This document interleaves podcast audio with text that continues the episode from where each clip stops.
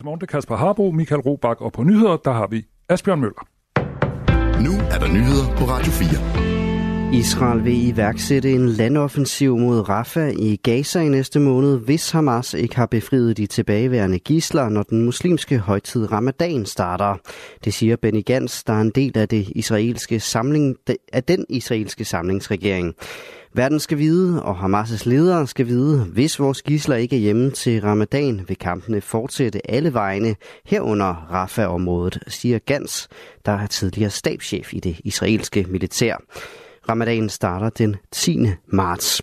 Israel har i længere tid truet med at iværksætte en landoffensiv i Gaza, men har ikke tidligere sat dato på angrebet mod byen, hvor størstedelen af de 1,7 millioner fordrevne palæstinensere har søgt tilflugt. Af frygt for massedød har udenlandske regeringer og nødhjælpsorganisationer gentagende gange opfordret Israel til at skåne byen. En hemmelig notits om den terrordømte Ahmed Samsam understreger behovet for en dybere undersøgelse af det politiske niveau, det siger formanden for Folketingets retsudvalg, Steffen Larsen fra Liberal Alliance til Berlingske. Sofie Levering fortæller. Ifølge en ny bog, skrevet af Ahmed Samsam og berlingske journalist Jens Anton Bjørnær, blev notitsen i 2018 sendt fra politiets efterretningstjeneste PET til Justitsministeriet. Her stod, at PET og Forsvarets efterretningstjeneste FE på et møde i juli havde aftalt, at Samsam skulle hjælpes til Danmark. En notits om mødet blev så sendt til Justitsministeriet i august 2018, men i november sendte PET en revideret version af notitsen. Det hævdes i bogen, at den nye version var identisk med den første, men afsnittet om, at Samsam skulle hjælpes hjem, var væk. Det lyder lidt vildt. Det er ikke til at vide, hvad der ligger bag ændringen i notitsen, siger Steffen Larsen til Berlingske. Synspunktet bakkes op af Frederik Våge, professor i forvaltningsret ved Syddansk Universitet. Det er jo politisk bestemt, at man ikke vil undersøge det her område, men der er bare så mange uklarheder omkring Justitsministeriets optræden, at det efter min opfattelse kalder på en undersøgelseskommission, siger Frederik Våge til Ritzau. For lidt over to måneder siden blev SVM-regeringen og SF enige om, at Samsam-sagen skal undersøges. Det gælder dog primært efterretningstjenesternes eventuelle ageren i sagen, og altså ikke det politiske niveau, og herunder Justitsministeriets ageren. Enhedslistens retsordfører Rosa Lund og Dansk Folkepartis retsordfører Peter Kofod mener, at oplysningerne fra bogen gør, at den nuværende aftale om en undersøgelse ikke er tilstrækkelig. Mindst 150 personer er blevet idømt fængselsstraffe i Rusland for at mindes oppositionspolitikeren Alexei Navalny. Det skriver nyhedsbureauet AFP med henvisning til en lokal russisk domstol.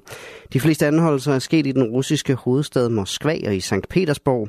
Navalnys politiske bevægelse stod stærkest i de to store byer.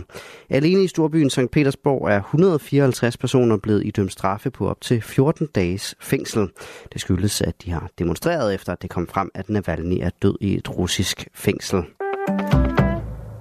Rusland hævder at have overtaget kontrollen af et koks- og kemikaliekraftværk ved frontlinjen i byen Avdishka i det østlige Ukraine. Det skriver russiske statsmedier på baggrund af oplysninger fra Ruslands forsvarsministerium. Russiske flag er blevet hejst over anlæggets administrative bygninger, lyder det i en udtalelse fra ministeriet. I går meddelte det russiske forsvarsministerium, at ukrainske styrker fortsat var til stede ved kraftværket. Det sker efter, at Ukraine natten til lørdag annoncerede sin tilbagetrækning fra byen. Den tidligere direktør for EU's grænseagentur Frontex, Fabrice Leggeri, siger, at han vil stille op ved dette års valg til Europaparlamentet i juni for det højre nationalistiske franske parti National Samling, som Marine Le Pen står bag. Det skriver nyhedsbyrået Reuters.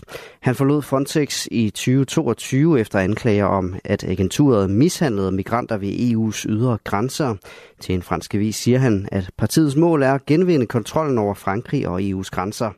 Vi er fast besluttet på at bekæmpe den migrantstrøm, som Europakommissionen og europæiske byråkrater ikke betragter som et problem, men nærmere som et projekt. Det kan jeg bekræfte, siger Legeri. Gråvejr de fleste steder og perioder med lidt regn, dis eller tåge. Stedvis kan der dog komme korte kig til solen. Temperaturer mellem 3 og 8 grader. Det var nyhederne her på Radio 4 med Asbjørn.